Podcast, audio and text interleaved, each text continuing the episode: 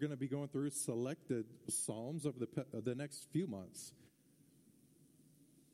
I'll probably mention it a few more times as we approach the beginning of the year, but um, you may look forward to, some of you probably be relieved to hear somebody else preach uh, in January and the start of February as I'm on sabbatical uh, during those weeks to work on my dissertation. Um, but uh, I just want to remind you of that because this series has been, been put together as sort of a, a break from Jeremiah. So, these three months, we're going to be digging into these Psalms, which uh, in many ways reflect the big story of Jeremiah in such a small package.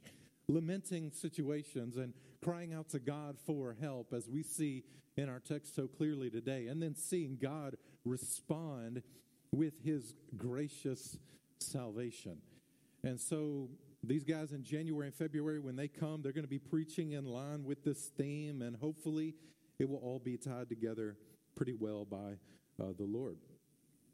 Now, uh, today, as we've titled this series, Salvation Belongs to the Lord, uh, subtitle Faith in Times of Trouble, I want to preach from Psalm 12, and I'm going to preach to you under the heading of A Pure Word to the Rescue.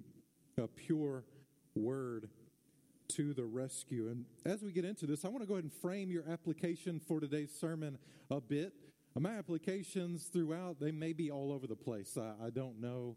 Um, it seems that way to me as I've prepared, but I want to frame it sort of in two ways. Uh, as we read this psalm, you're going to see that there is definitely some application we can make to the broader world around us, society. I don't even need to go into the chaos that is our society right now. Don't even need to go into the, the lies that prevail, uh, the, the false uh, speech that prevails. Um, man, the, the double tongued nature of everything that is communicated on a large scale. So we look at these things, and oftentimes we're like, as the church, what in the world can we do? What sort of difference can we as Christians, the church, what sort of difference can we make? And in these moments, we feel small.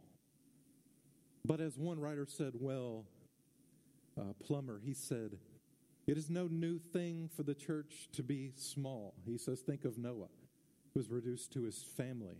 Think of Elijah. There were 7,000 that had not bowed the knee to Baal that's not very many. Think of Jacob. Jacob was always small in the eyes of the world. Think of the 12. What could Jesus do with 12 disciples? We see what he did. Plumer says Christ's people are a little flock. He says the strength of the church consists not in the number of her visible members, but in the almightiness of her head.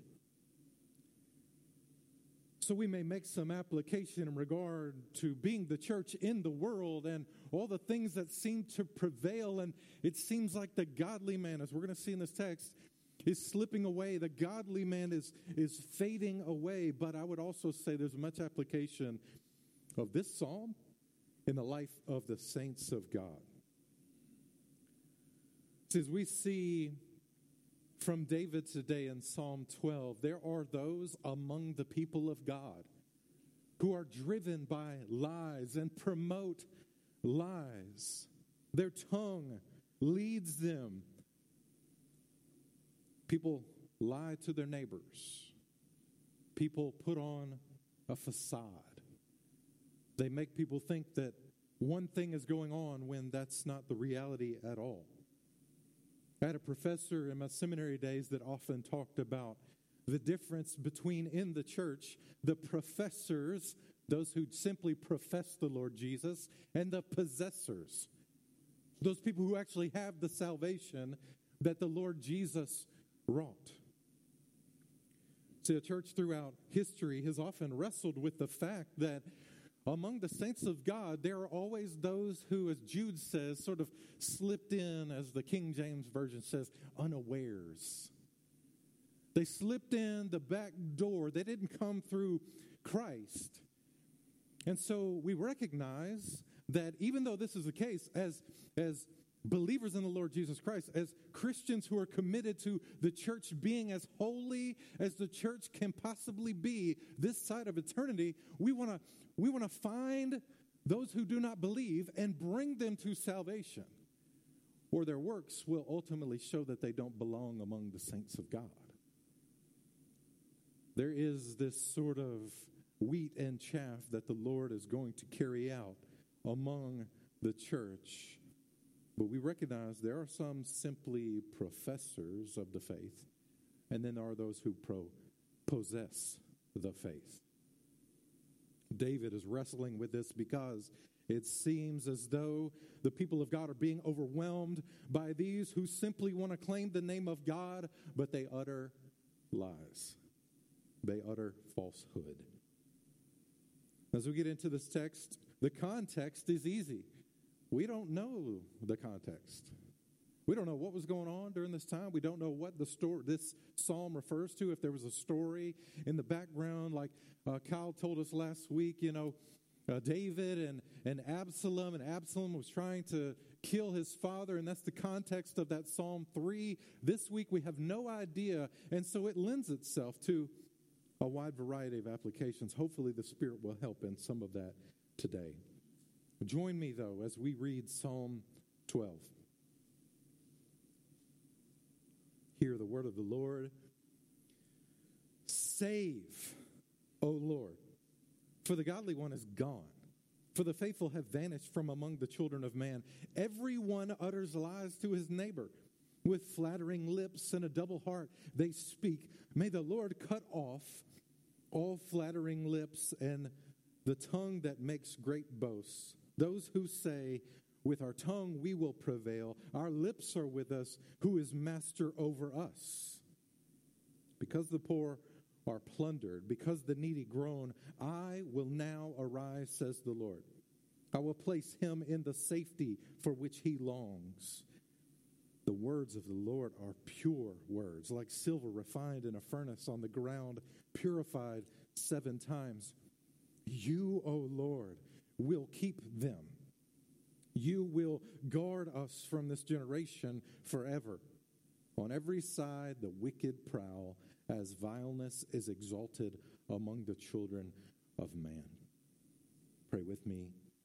Father, we need your help through the ministry of the Spirit today that we may see Jesus in this psalm of salvation. We are so grateful for your salvation of us.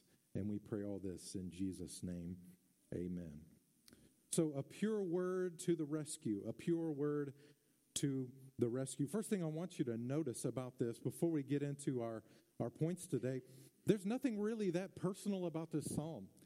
Oftentimes you see David and the writers of Psalms pleading out for their own case, their own condition.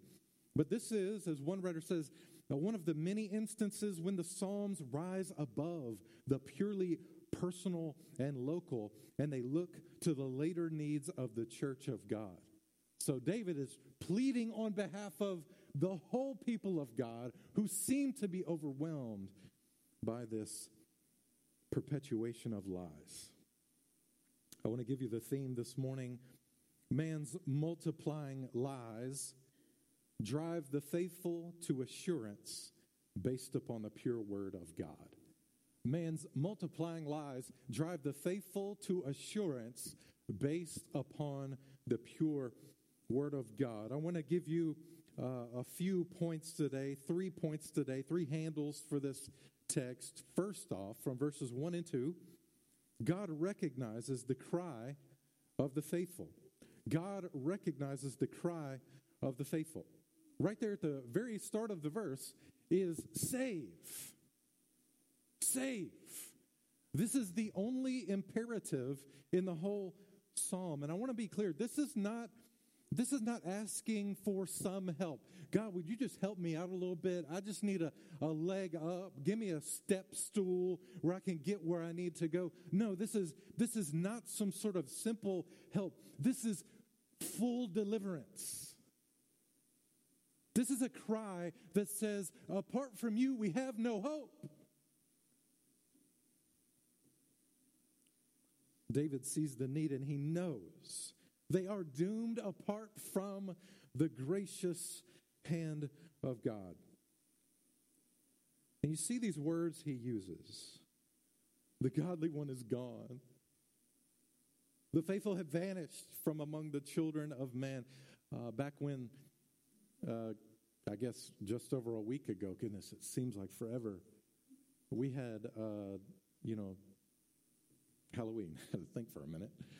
Uh, getting uh, treats and uh, even the little bit of trick or treating that we were able to do this year. Uh, my kids ended up with a good bit of candy, and so I recall having a conversation about candy, and I was probably trying to, you know, get some from them. And um, I remember one of my children said, "I got a, a ton of Kit Kats. I've got like a million. And I said, you got a million Kit Kats? And, uh, and they were like, well, it's, it's, it's 20, but it's basically like a million. And so you get that. They're trying to emphasize the, the, the fact of what's going on. And right here, David is doing the same thing. There is no one godly left, they're vanished, right? He's doing the same thing emphasizing the condition that he finds the people of God in. There are two reasons that he does this. He sees disappearing devotion. Two reasons for the cry. First off, disappearing devotion. So David feels as though the faithful ones are vanishing, they're gone. It seems as though the saints are few and far between. There's that hopeless feeling of being overtaken by evil, as I referenced Elijah. You recall? You recall the story of Elijah? 1 Kings 19. All right, he's just defeated the prophets of Baal, 450 prophets of Baal. He slew, I just love saying that word, he slew the prophets of Baal at the brook Kishon. And then guess what? Jezebel says, if it's the last thing I do, basically, I'm going to get that Elijah. And what does Elijah do? 450 prophets he just killed, and he is terrified of this woman. It's almost laughable. So he hears about Jezebel's words. He runs and he gets to the point, and and it seems ridiculous, but you remember your own situation, don't you? all those situations that looking back now seem so ridiculous. He runs and then he basically curls up in a corner and asks God to just let him die. Two times. Two times during a fast, he says, I have been to the Lord. I have been jealous for the Lord, the God of hosts, for the people of Israel have forsaken your covenant, thrown down your altars, and killed your prophets with the sword. And I, even I alone, am left. And they seek my life to take it away. Twice he says this. See, Elijah was in that feeling. He was in that, that moment of being overwhelmed by evil. It's constant, it flows against the purposes of God. And so he says, I would just rather die than continue in this fight. And we know this feeling. We know this feeling, don't we? We often testify to the rampant wickedness that abounds in our society, but also the worldliness that abounds even within the church. You know, from day one, as I came to Cedarview, my hope was that we could be just a healthy church. Because I look around and I don't see healthy churches. And often I have lamented why is it speaking of the, the Memphis area, the Mid South, why is it that in the land of 3,000 churches, it's well over that at this point, in the land of 3,000 churches, why is it so difficult to find a decent one?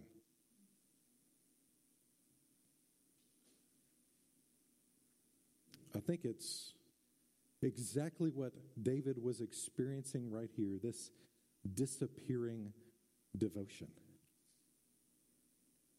we lament it. It causes us inner turmoil. There is this disappearing devotion to God, the godly man is gone. But also, verse 2, deepening depravity. Deepening depravity. He says in verse 2 everyone utters lies to his neighbor.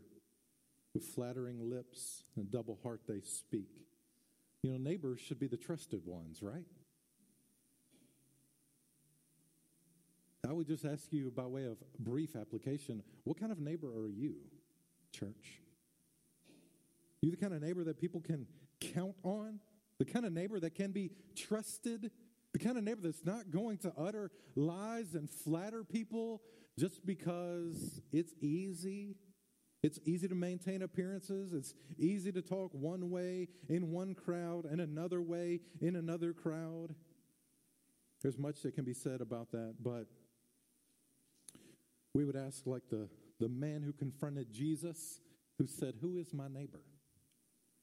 And I would tell you right now, especially right now, and especially if you're a member of Cedarview Baptist Church, it's that, that person around you right now. It's that person that's sitting under this same roof. I want to remind you this is a king, David, talking about God's people these are the supposed people of God that are promoting lies. So, the first place to apply this is not in the world. I would say the first place we got to apply this is within the church. Plumer says here, nothing so deforms the church of God as disingenuous members. Plumer is basically saying our tongues become a way that we mutate what God has blessed us with in the church. We deform it in our words. And he gives a list of things here utter lies, flattering lips, double heart. This lies is empty talk.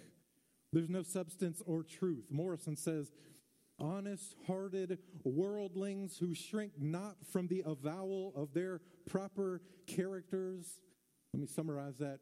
Worldly folk do what worldly folk do, okay? He says those folks are innocent compared with those who wound character and feeling under the hallowed garb of friendship formed and fostered in the sanctuary of God. So we walk around here and pretend that we are friends and then we speak these lies. It's empty. This is what happens within the church of God. Unfortunately, I would say social distancing in the church isn't that hard because Christians have years of practice in spiritual distancing. We get close enough to say, I love you, but distant enough to avoid accountability, to hide sins, to dodge spiritual conversations, to practice the faith. It is hazardous to your soul to carry on a facade among the saints. Morison would also say here it is a mournful thing when those who are brethren cannot confide in each other. They utter lies. They speak with flattering lips. Proverbs 26 28. A lying tongue hates its victims, and a flattering mouth works ruin. 28 23. Whoever rebukes a man will afterward find more favor. That's meaningful relationship. You rebuke somebody, you earn favor because they know you're willing to speak the truth to them out of love for them. 29 5 A man who flatters his neighbor spreads a net for his feet. So, according to Solomon, flattery is a trap of ruin. It runs contrary to the bond that we have in Christ, as we heard earlier. First Peter 122, having purified your souls by obedience to the truth for what? A sincere, a sincere brotherly love. Love one another earnestly from a pure heart. Romans 12 9, let love be genuine. We don't need the facade. We've got enough masks. We need sincere and meaningful relationships, not flattery. So, lies, flattery, and then a double heart. We would say it like this this is talking out of both sides of your mouth. It's to say one thing but work the opposite. It's one way here and one way, another way over there. All these ways, we see this deepening depravity. So, first, God recognizes the cry of the faithful. He cries out because of these things. Secondly, God renders liars speechless. God renders liars speechless. Verses 3 and 4. May the Lord cut off all flattering lips, the tongue that makes great boasts, those who say, With our tongue we will prevail, and our lips are with us, who is master over us. So David puts body parts to the psalm. Instruments of wickedness is what Paul would call them the lips and the tongue, both of which work according to the heart's crooked intent that he just mentioned in verse 2. So I want to give you an image that is a little different, an image that is like the one Jesus proclaims, an image of a, a natural spring. And we may say there is a source and there is a stream. There's a source and there's a stream. So, first off, we see the source. The heart fills with pride to give you an illustration and then bring it to you, church, there was a, a philosopher by the name of Voltaire. You may have heard of this occasion. It is really the, the irony that God works out according to his uh, providence. But Voltaire was filled with such pride. He was this man in verse 4 who said, Our lips are with us. Who is master over us? Voltaire said when he was living, In 20 years, Christianity will be no more. My single hand shall destroy the edifice it took 12 apostles to rear.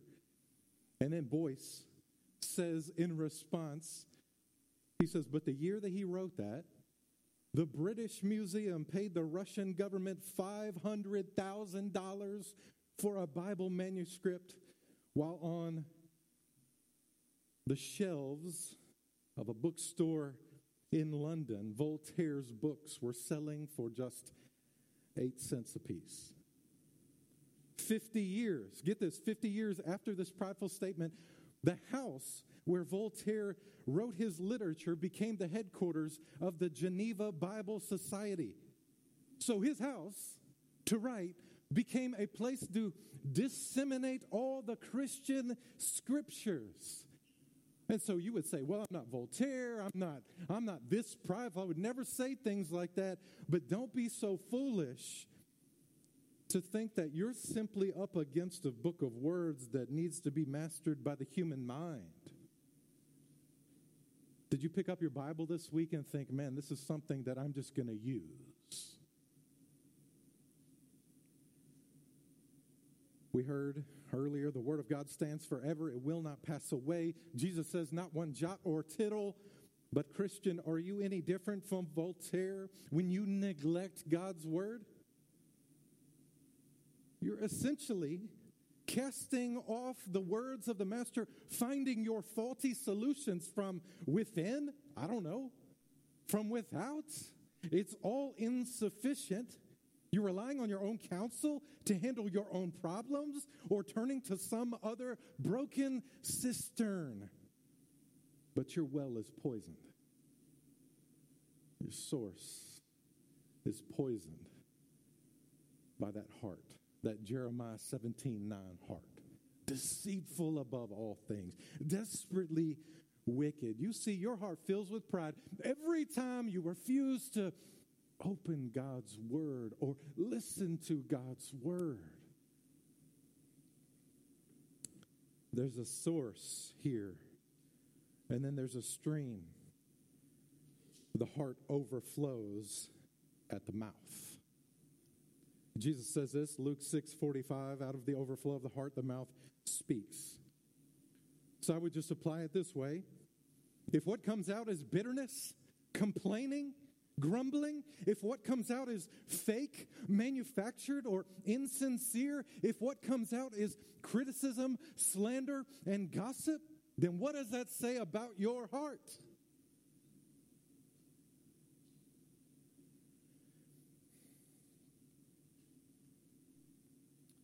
And the response here, verse 3, the Lord's response to this kind of pride, this kind of unwillingness to submit to his word, may the Lord cut off all flattering lips, the tongue that makes great boasts.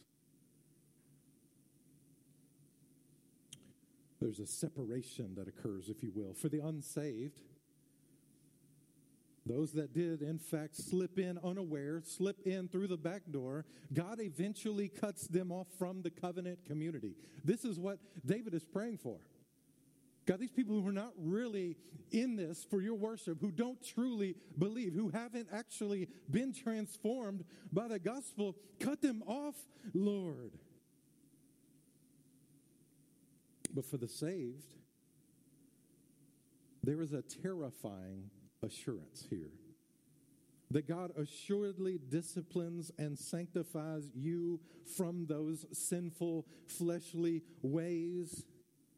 So, either way, there will ultimately be found no corruption among the saints of God. Why do we labor toward holiness as a church and individually? Because that's where we're destined to be. That is what we are destined to be. And so we come to the good news of the gospel. In our faith, we are united with Jesus. We're united with him in a death like his. The old man is gone, and there is a resurrected man, a faithful man. And we live, Christian. We ought to live.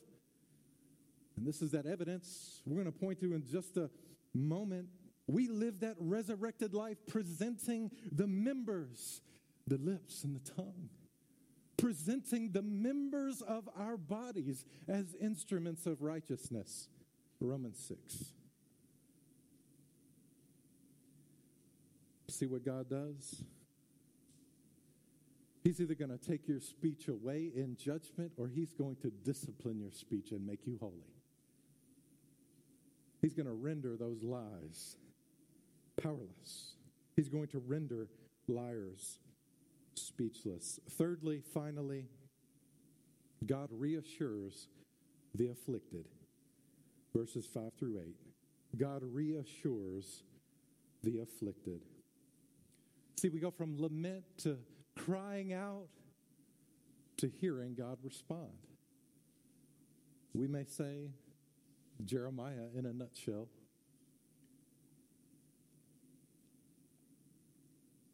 I want to give you four steps of this reassurance.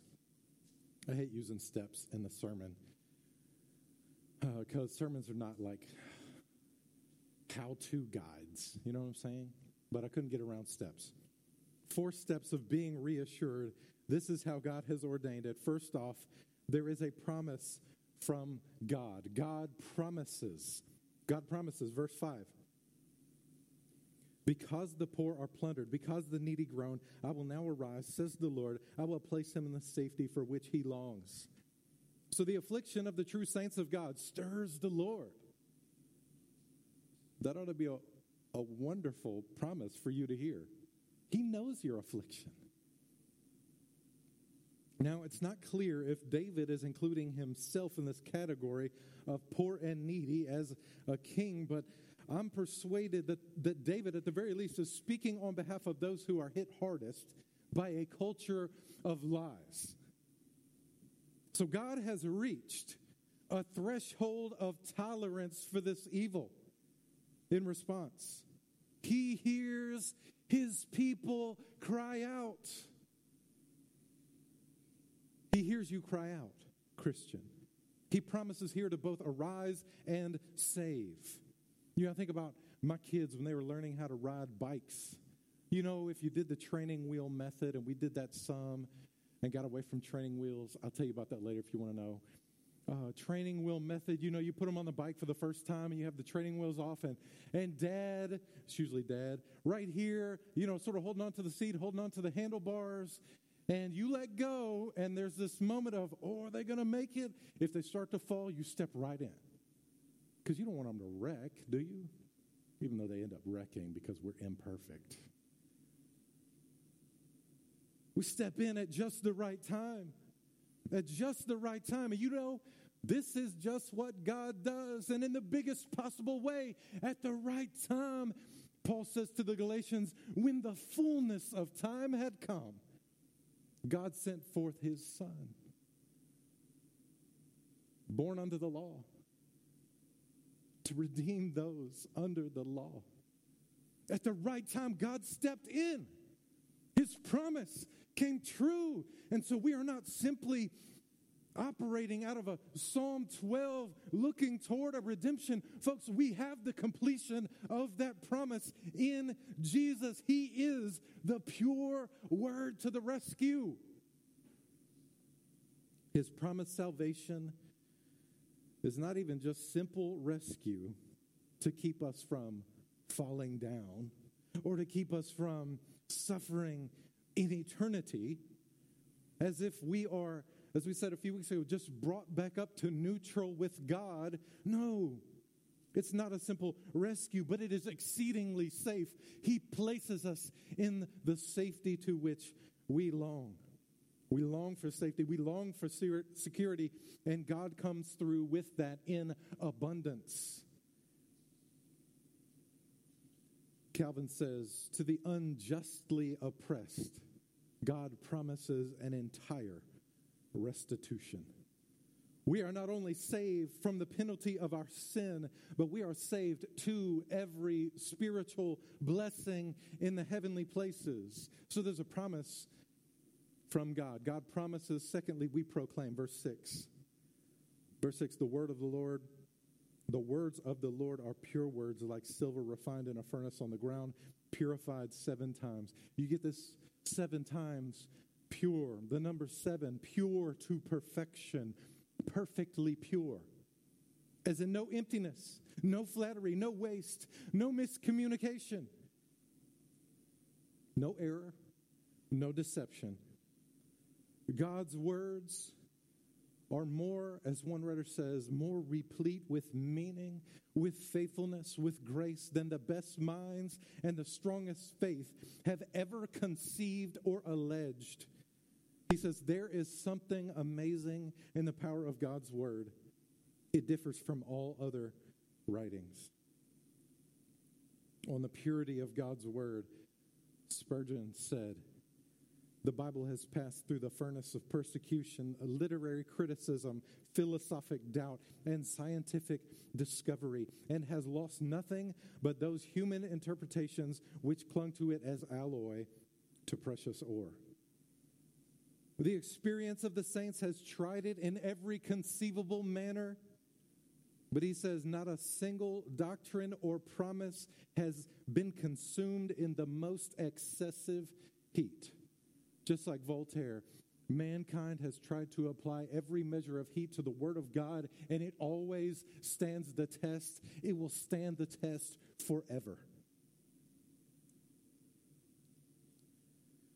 So we have this promise from God, and then we have this truth to proclaim. I want to bring this to you, okay? There's some heavy words right there. Bring this to you. God has made a promise in salvation ultimately through the blood of his own son. And then the writer says, here's the truth God's word remains, it's pure. You can trust it. And then we see verse 7 there is the proof of faith. We prove, we could say. You, O Lord, will keep them. You will guard us from this generation forever. David recites the only proper response here. He's taking God at his word. He's standing on the promise, right? So, saints, when you hear or read a promise of God, believe it. Believe it.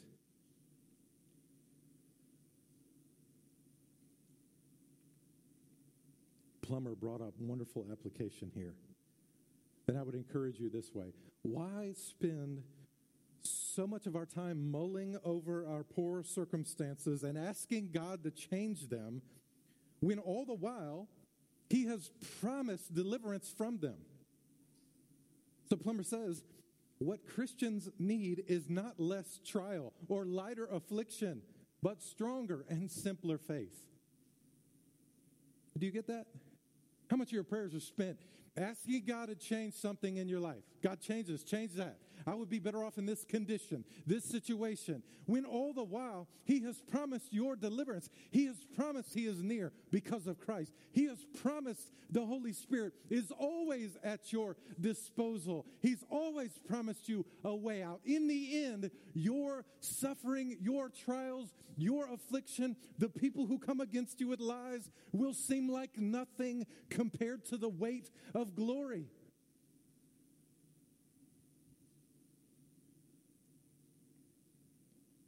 Believe it when God says, through His Word, I will save you. Furthermore, He says, this is forever. There's no expiration date. You will guard us from this generation forever. Those God saves, God keeps. We have this proof of our faith right here.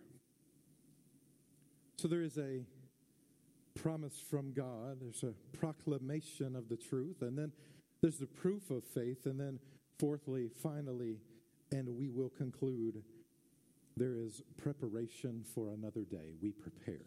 Verse 8. He concludes, and it's almost a letdown, right? We think glorious ending, but then this psalm was written still looking forward to that ultimate salvation. And so we can understand in the same way we long for the final conclusion, the consummation of all things in Christ when He returns. We long for a day when the church will be holy. We long for a day when we will actually be holy, sanctified fully, glorified in the presence of our God. So we can resonate. This resonates with us. On every side, the wicked prowl as vileness is exalted among the children of man. Our circumstances may not change immediately. I would tell you they're probably not at all going to change immediately. So, what do we do? We mount up. We equip ourselves with the truth of God's word. We believe in that truth. We tell that truth to one another. We anticipate another day of His keeping grace and his ultimate salvation. We prepare. So I want to encourage you in those ways this morning. As we conclude, man's multiplying lies drive the faithful to assurance based upon the pure Word of God. But as you think about this regarding your own condition, we're in a bit of a tough spot with this song.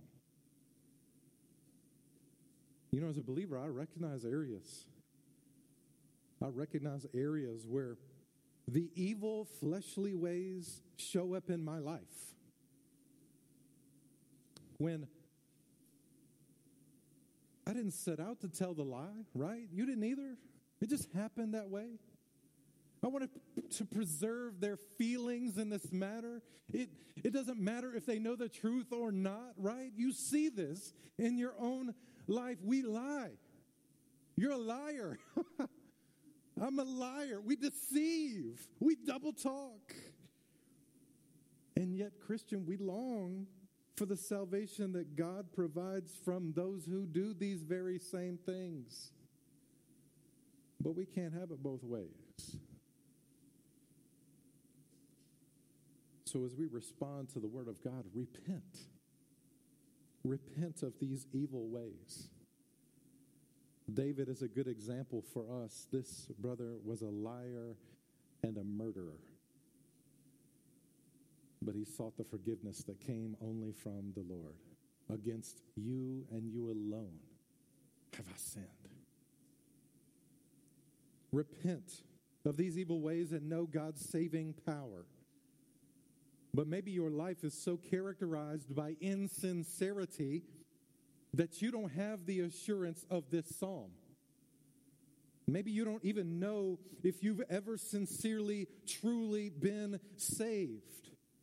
You don't know if you're a true possessor of God's salvation or just a professor of salvation. The unfortunate thing is,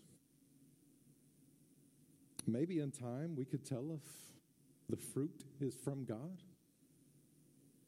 When it comes down to it, you're the one that's going to have to deal with God about your own salvation, about your own lack of assurance, about how today, without responding to the Word of God in faith, you're going to walk out the doors and you're going to continue your life still wondering if when you die you will be in hell or not.